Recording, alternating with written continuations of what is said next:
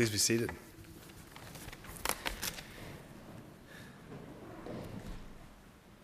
Well, about seven years ago, when I moved to Michigan, Pete Scribner was one of the first people to welcome me, who reached out to me and befriended me to encourage me. And that is so much like Pete. And uh, Pete, you have been uh, such a, a, meaningful and encouraging friend. And this conference is even an expression, I think, of Pete's heart uh, to reach out uh, to this community and to all of Michigan. And so, what a privilege and an honor it is uh, to be here at this conference. And thank you to Pete and to Calvary and to everyone for your hard work uh, to hold this conference so that the church might be built up. And so it is a privilege to be here.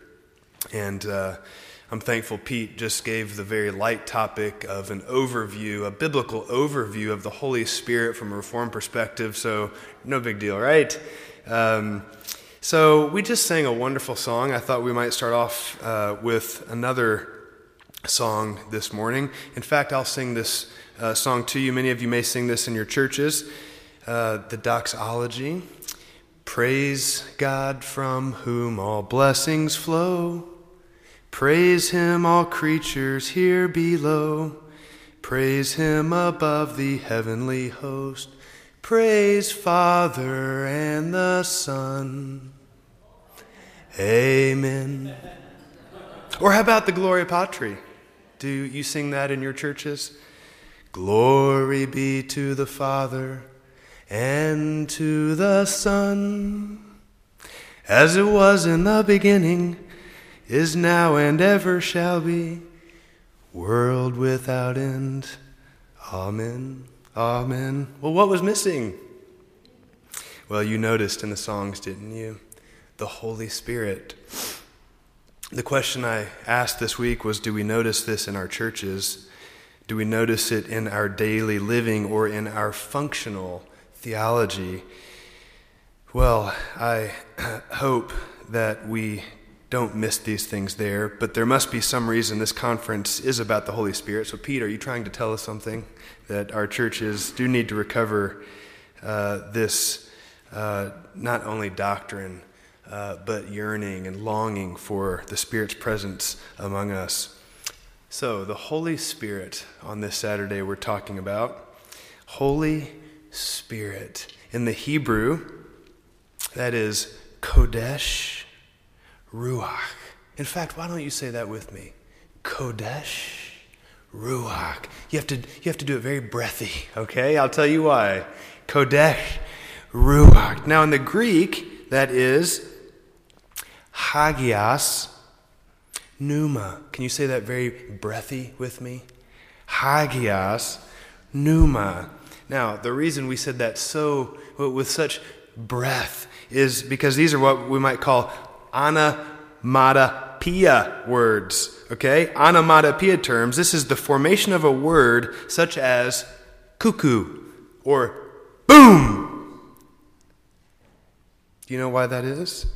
Well, Sinclair Ferguson notes that by the imitation of a sound or a, a, a, word that is made by or associated with its sound, such as cuckoo or boom, this, the sound conveys a sense of their basic meaning. That's what an onomatopoeia term is. And so the expulsion of wind or breath, the idea of air and motion, is what is conveyed through these terms. And so spirit expresses in its most fundamental form the breath of life, power, energy, and life. And so on this day, we talk about this Holy Spirit. What is it? And why does it matter? I think those would be appropriate questions to start our time this morning. What is it? And why does the Holy Spirit matter? And so let's consider the first question The Holy Spirit? What is it? Well, let's begin by saying that's the wrong question. Not what is it, but who is he? The Holy Spirit, yes, is a person. The Holy Spirit is not an it, but a he. The Spirit is not revealed as simply a force, power, or thing, but as a he. The Holy Spirit is a person, and a personality includes intelligence and will and individuality. No abstract force can intend to do anything. Listen, in Acts chapter 13, while they were worshiping the Lord and fasting, the Holy Spirit said, Set apart for me Barnabas and Saul for the work to which I have called them. And in John 16, but when he, the Spirit of truth, comes, he will guide you into all truth. He will not speak on his own, but will speak only what he hears, and he will tell you what is yet to come. Do you see? The Holy Spirit relates to us in a personal way. He does things to us and for us, things that we normally associate with personal activity. He teaches us, he comforts us, he guides us, he encourages us. As he performs these tasks, the Bible describes his activity as involving intelligence, will, feeling, and power. You see? The Spirit searches, selects, reveals, and admonishes, and he can be loved. The Spirit can be adored. The Spirit can be obeyed, offended, grieved, or sinned against. He is a person. And the Holy Spirit is God. In the Bible, what is said of God is also said of the Holy Spirit. The expressions God said and the Spirit said are repeatedly interchanged. The work and activity of the Holy Spirit is said to be the work of God. Uh, we see an example of this as we, care, as we compare the great uh, passage from Isaiah chapter 6 together uh, with words spoken in the New Testament. You may be familiar when Isaiah writes, I heard the voice of the Lord saying, Whom shall I send, and who will go for us? And he goes on to say, Go and tell this people, be ever hearing, but never understanding, be ever seeing, but never perceiving. And then in Acts 28, we're told that they disagreed among themselves and, and began to leave after Paul had made this final statement. And here was the statement that Paul made. The Holy Spirit spoke the truth to your forefathers when he said through Isaiah the prophet, Go to this people and say, You will be ever hearing, but never understanding. You will be ever seeing, but never perceiving. Did you hear what Paul said? The Holy Spirit spoke the truth when he said these things. This is why the Bible presents the Holy Spirit to us as a proper object of worship and includes the Spirit in the New Testament formula for baptism. Think of the Great Commission, baptizing them in the name of the Father and of the Son and of the Holy Spirit, and why the Holy Spirit is included in the apostolic benediction in 2 Corinthians 13. And so, this is who he is. He is a person, he's God, he's the proper object of our worship. He does things but why, why does the Holy Spirit matter? Isn't that an important question to ask? Why? Did you really give up your Saturday to come here to hear about the Holy Spirit and it doesn't matter? It does matter. So let's talk about why. J.I. Packer says that the doctrine of the Holy Spirit is mysterious and therefore we treat it like a piece of lumber that we can get along happily without. It's the Cinderella of Christian doctrines because few seem to be interested in it. There is an, there's an episode in the book of Acts uh, that is fitting for us today. And I will sadly say, too often fitting uh, for me, as it uh, pictures my everyday attitude toward the Holy Spirit. It's when uh, the Apostle Paul met the disciples in Ephesus, and do you remember the question? Do you remember what they said? We've not even heard that there is a Holy Spirit. How often uh, is uh, that reflected in our basic attitudes when we wake up in the morning? Yeah, we know there's a Holy Spirit. We know the significance of the Holy Spirit, perhaps in our theology. But does it matter? So, why does the third person of the Trinity matter? Well, as I thought about that this week, the answer I would give is because God's intention was to establish an everlasting kingdom, a beautiful kingdom, a joyful kingdom, where at the center of this kingdom, God would dwell with his people in perfect unity and life. And apart from the person and the work of the Holy Spirit, that kingdom will never be established. So, the reason the Holy Spirit matters is because the thoughts of God matter, the purposes of God matter, the intentions of God matters. God's ideas matter. His plans for a kingdom matters, but apart from the Spirit, these things will not be established. In seminary, I studied under Dr. Richard Pratt, and I remember in class, Dr. Pratt asking, What is the central motif of the scriptures? What is the, the meta narrative? What is it that everything hangs on in the scriptures? And of course, uh, being a Reformed seminary, uh, many different answers were given, but predominantly people said, Well, the covenants. That's what binds the scriptures together. I remember Dr. Pratt saying, no, the covenants serve something greater. You see, the covenants are the administration of something bigger, and that something bigger is God's kingdom. Do you see? The kingdom of God, and God's establishing that kingdom is the central motif and goal and purpose of God revealed in the scriptures. And from the beginning and from before creation and before the garden and even in the garden, we see God working out his good purposes all the way through to the new creation and into the new city. And he does this through his Holy Spirit. And so let's take a look uh, uh, uh, as, as to how God does this. We see God working powerfully in creation, and we see God working personally among his people through his Spirit, always with the goal in mind of establishing his great kingdom, the heavenly Jerusalem, God's kingdom that will come to, to earth as it is in heaven. And so we see the Spirit's work powerfully in creation. The Spirit produced order and purpose out of the formless and empty, primeval created stuff. Remember from Genesis 1 now the earth was formless and empty, darkness was over the surface of the deep, and the Spirit of God was hovering over the waters. And God said, Let there be light and there was light. The Spirit made the stars, says the psalmist. And, and according to Job, he made us. The Spirit brought order and stability after the flood. Do you remember in Genesis chapter 8? But God remembered Noah and all the wild animals and the livestock that were with him in the ark, and he sent a wind, this ruach, over the earth, and the waters receded. Why? Why this activity of the Spirit in these things? Well, so that God would create a stable arena within which his kingdom would be established and his redemptive plan would unfold.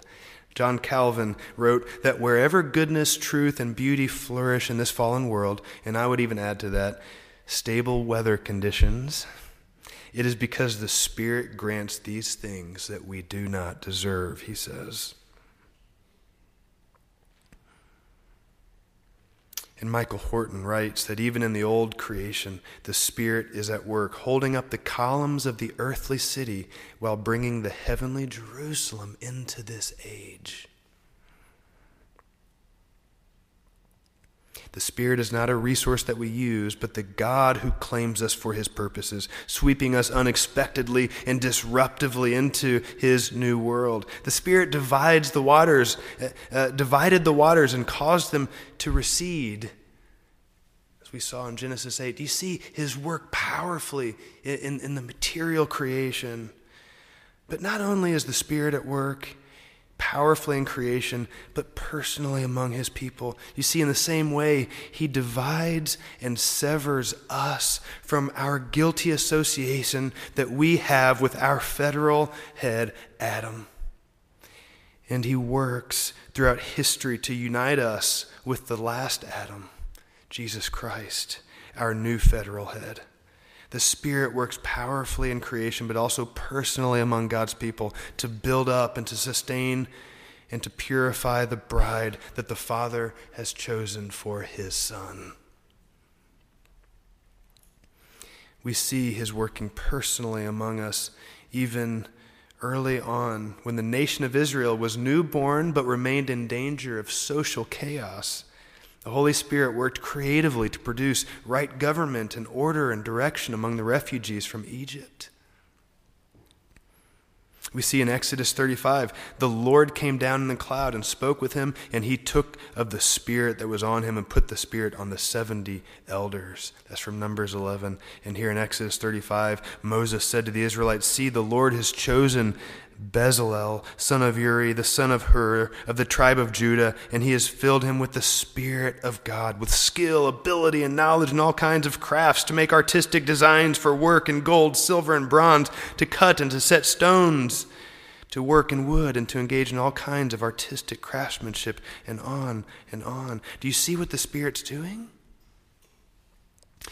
He's working among God's people, preparing them for the work of recreation needed for the establishment of his kingdom on earth as it is in heaven. Sinclair Ferguson writes that when the Ruach Yahweh comes on individuals, they are caught up in the thrust of an alien energy and exercise unusual powers. The faint are raised into action. Exceptional, uh, exceptional human abilities are demonstrated. Ecstasy may be experienced. Yahweh's Ruach is, as it were, the blast of God, the irresistible power by which he accomplishes his purposes, whether creative or destructive. Those who are the subjects of the activity of the divine Ruach act in supernatural ways with supernatural energy and powers. God's Ruach, therefore, expresses the irresistible force, the all powerful energy of God in the created order, the beauty and symmetry of the work accomplished by these men of whom we just read. in the construction of the tabernacle, filled with the Spirit, they were not only uh, they not only gave aesthetic pleasure but a physical pattern in the heart of the camp which served to reestablish concrete expressions of the order and glory of the Creator and his intentions for his creation. Do you see? A hint was given that the work of recreation must begin with his chosen people. So even when the Spirit came upon these people and gave them the, the, the skillful abilities to work with their hands among wood and jewels, all of this was preparing the way for God's greater purposes in His creation among His people. And this was only as the Holy Spirit came upon the people to give them the ability to do this. And as He did this, as the Spirit came among them, did you see the ordering that took place? He was ordering God's people. And, and, and the ordering that we, we see led by the Spirit throughout the scriptures was the ordering that, that took on the offices of the prophet and the priest and the king. And we come to the point at which I think a statement is needed as to, way, as to the best way that we are to view or to overview the person and the work of the Holy Spirit as we're doing this morning. The best way to view or to overview the person and the work of the Holy Spirit is to see him in relation to these three offices. Now, let me explain. We don't see the Holy Spirit as the one who displays random bursts of power at different times for different purposes. Rather, he is powerfully at work through time and history with one purpose in mind and in order to fulfill this purpose, he applies the benefits of the threefold offices of the prophet and the priest and the king. I recently read a story of, of a CEO of a very large company, and one of the questions posed to this CEO is How in the world do you focus with all of the moving parts and the requests that you receive? And he said that he always has three major objectives in mind, and anything not connected to those objectives, anything outside the periphery of those three objectives, he says no to. Everything he does has a direct line to the three objectives that he has decided are most important. And I think the same is true of the Holy Spirit. And we see this in the Old Testament dimly, but with greater insight in the New Testament as the Spirit applies the benefits of Christ, who fulfilled the offices of prophet, priest, and king. This is the primary work of the Holy Spirit. And so let's talk about the way in which the Spirit powerfully applies the benefits of Jesus Christ as the office bearer of prophet and of priest and of king.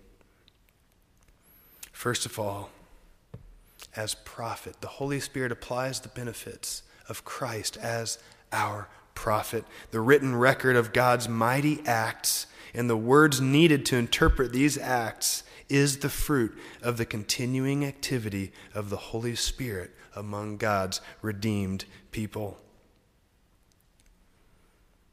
In 2 Samuel, we read these words The Spirit of the Lord spoke through me, His word was on my tongue. In 2 Timothy, all scripture is God breathed and is useful for teaching, rebuking, correcting, and training in righteousness. But we see more, do you see? As Jesus teaches that the, the paraclete or the advocate whom he is sending, he will bear witness to the word of judgment and conviction of sin, and also to the good news of justification in Jesus Christ. Jesus spoke these words recorded in John 16 that when the advocate comes, whom I will send to you, the Spirit of truth, he will testify about me.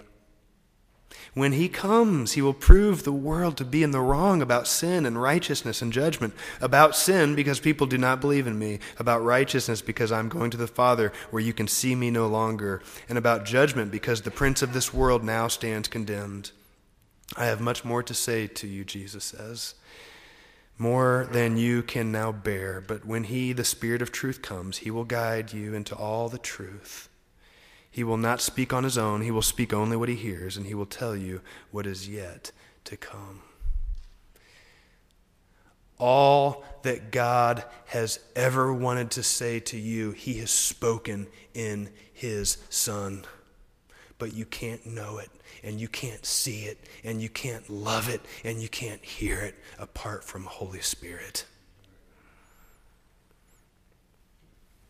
And the Holy Spirit applies to us the benefits of Jesus Christ holding the office as the great high priest, the final priest. The Spirit also mediates Christ's priestly ministry, not as, not as the object of our saving faith, Oh no, the Holy Spirit is not the object of our saving faith, but by inwardly convicting us of sin and giving us the gift of faith in Jesus Christ and bearing witness within us that we are children of God, as he speaks of in Romans chapter 8, and assuring us that we are well pleasing to the Father.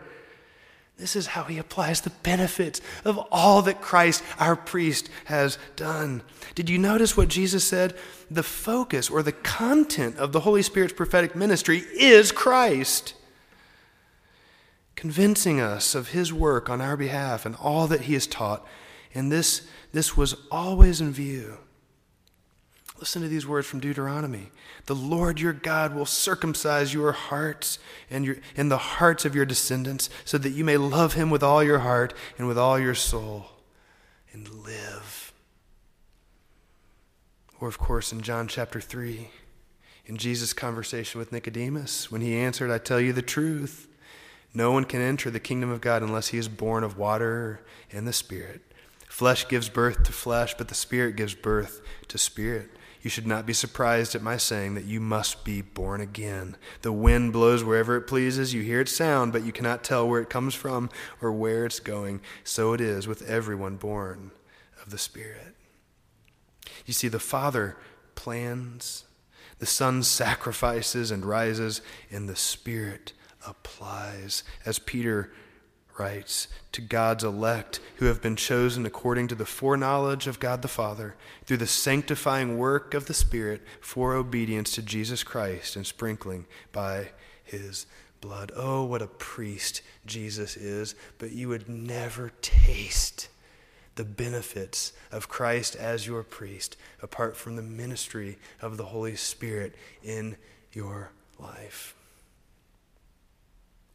Thank you, Holy Spirit and he applies to us the benefits of Jesus Christ, who holds the office of King. How does the Holy Spirit apply the benefits of Christ's kingly office?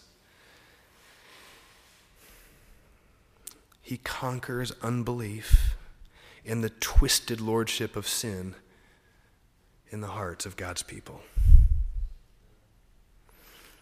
He is intangible and invisible R.C. Sproul says, but his work is more powerful than the most ferocious wind. The Spirit brings order out of chaos and beauty out of ugliness. He can transform a sin blistered man into a paragon of virtue. Do you remember the words of David? Do not cast me from your presence or take your Holy Spirit from me. Restore to me, restore to me the joy of your salvation and grant me a willing spirit to sustain me. Or these words from Ephesians Do not grieve the Holy Spirit of God, with whom you were sealed for the day of redemption. Get rid of all bitterness, rage, and anger, brawling and slander, along with every form of malice. Be kind and compassionate to one another, forgiving each other, just as in Christ God forgave you. Do you see? If salvation is not only being saved from the penalty of sin, but also our being saved presently from the power of sin's reign over us, then it makes sense that certain moral and spiritual characteristics would be produced by the Spirit. This is why language is used, such as the fruit of the Spirit or walking by the Spirit. Do you see? The Spirit brings the Lordship of King Jesus to bear in our lives, imperfectly in this present world and perfectly in the world to come. Thus, salvation is that we have been saved from the penalty of sin. We are being saved from the power of sin, and we will be saved from the very presence of sin. And this because the Holy Spirit is faithful in his work to apply the benefits of Christ as prophet and as priest and as king. Isn't it good news that King Jesus has conquered you? Oh, but he's done it through his Spirit. Can you see it? When Jesus arrived, the long anticipated day of the Spirit had dawned. The day envisioned by Joel, where the Spirit would be poured out in a universal manner, dwelling in God's people personally and permanently. The great day of the future would be the day of the Spirit. And this is what Luke makes so apparent in the opening of his gospel you remember his opening announcements of, of John the Baptist as one who will be filled with the Spirit from birth? Do you see what Luke is saying? Restoration of prophecy. Now is the time of, of the restoration of prophecy. And, and Mary, in the opening words of his gospel, being overcome by the Spirit, what's Luke saying? Oh, the beginning of new creation and Elizabeth and Zechariah being filled with the Spirit. He's saying that with the coming of Jesus, the day of the Spirit has arrived, and it's why he opens the book of Acts with the question from the disciples Is now the time? Is now the time when the kingdom will be restored? Do you remember early on in this talk I said, that at the center of the scriptures and, and, and at the center of God's heart is a kingdom where he would dwell with his people. And, and here Luke is announcing that the day of the Spirit has come. But what's on the minds of the disciples? Is now the time for this kingdom? And notice Jesus did not deny. He didn't say no, but he defined for them the nature of that kingdom. What did he say? You will be my witnesses in Jerusalem, Judea, Samaria, and to the ends of the earth. You'll receive power when the Holy Spirit comes on you. And this is why Jesus himself declared the kingdom is near. The kingdom is among you. And all the way through to the final pages of the scriptures, and even into the new city, the heavenly Jerusalem, there is the Spirit doing his work. As John writes in Revelation, Come, I will show you the bride, the wife of the Lamb. And he carried me away in the Spirit to a mountain great and high, and showed me the holy city, Jerusalem, coming down out of heaven from God the Spirit and the bride say, Come. And let the one who hears say, Come. Let the one who is thirsty come. And let the one who wishes to take the free gift of the water of life come. And this by the Spirit. There is deep rooted continuity of the Spirit's ministry in the Old Testament and the New Testament, of which we'll hear wonderful things of today we need to be careful not to, to not flatten the contours of biblical history and to undermine the significance of the progression from the old to the new. As B.B. Warfield says, the Old Testament may be likened to a chamber richly furnished but dimly lighted. The introduction of light brings into it nothing which was not in it before, but it brings out into clear view much of what is in it, but was only dimly or not at all perceived before. The mystery of the Trinity, he says, is not revealed in the Old Testament, but the mystery of the Trinity underlies the Old Testament revelation and here and there almost comes into view. Thus, the Old Testament revelation of God is not corrected by the fuller revelation which follows it, but is only perfected, extended, and enlarged. This is what Paul is saying in the all important passage in 2 Corinthians chapter 3. You yourselves are our letter, he writes, written not with ink, but with the Spirit of the living God, not on tablets of stone, but on tablets of human hearts. He has made us competent as ministers of a new covenant, not of the letter, but of the Spirit. For the letter kills, but the Spirit gives life. Now, if the ministry that brought death, which was engraved in letters on stone, came with glory, so that the Israelites could not look steadily at the face of Moses because of its glory, transitory though it was, will not the ministry of the Spirit be even more glorious? Whenever anyone turns to the Lord, he writes, the veil is taken away. So, I ask the question again why does the Holy Spirit matter? Because the Holy Spirit removes the veil so we can see the glory of God in the face of Jesus Christ. The only reason we can talk and sing about the kingdom of which we are citizens and the spiritual blessings that are ours in Jesus Christ on Sunday mornings when we meet in our churches and our congregations or when we meet in our small groups or our discipleship groups. The only reason we can talk of these things and celebrate these things. The only reason we have joy and hope, the only uh, the, the reason we have assurance of our sins being forgiven and the righteousness of Jesus Christ is because the Holy Spirit has opened our eyes and because the Holy Spirit sustains the very faith he has given to us as a gift. It is not some impersonal force or law that keeps you, but it is the Spirit of God applying the benefits of our great prophet priest, and king, Jesus. Why does the Holy Spirit matter? This is why. As I drove north today, looking at all the communities on either side of the interstate, thinking of the people who, who don't know of the wonders of the gospel of Jesus Christ. Of course, today talking about the Holy Spirit made me long for the Holy Spirit to come and to open eyes and to remove the veil. Oh, how our churches, oh, how our churches need Holy Spirit, how our communities need Holy Spirit. Do you see the wonders of the Spirit? Think of your families and your children and your grandchildren. It's, it's not the precision with which you instill in them a right theology, important as that is, it is not your twisting their arms. If they're to be caught up in the love of Christ, oh, it's the ministry of the Spirit who takes away the veil. The blessing of God upon your life is sure because of the work of the Holy Spirit, and that is why the Spirit is included in the triune benediction.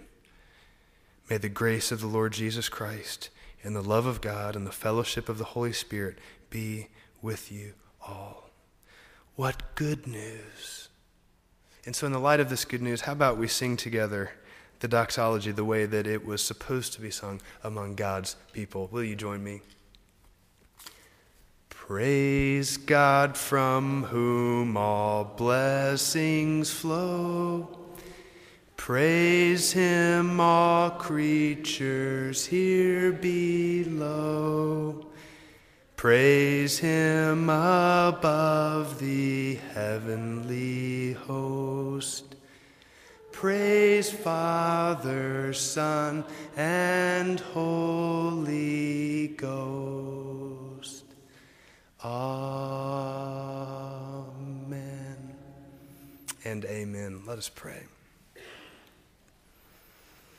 Our gracious God, what what wonderful plans you have, and how we long for the kingdom, and how we thank you that we're citizens of your great kingdom in and through Jesus Christ, with uh, all of the benefits of the kingdom, which are ours. But this, Lord, this through your Spirit, and how we thank you for the third person of the Trinity, how we thank you, O great triune God, for your gracious and powerful work in our lives. And will you, O Holy Spirit, work in our families and in our churches and in our communities so that we might see, so that we might see your powerful and gracious work even among them.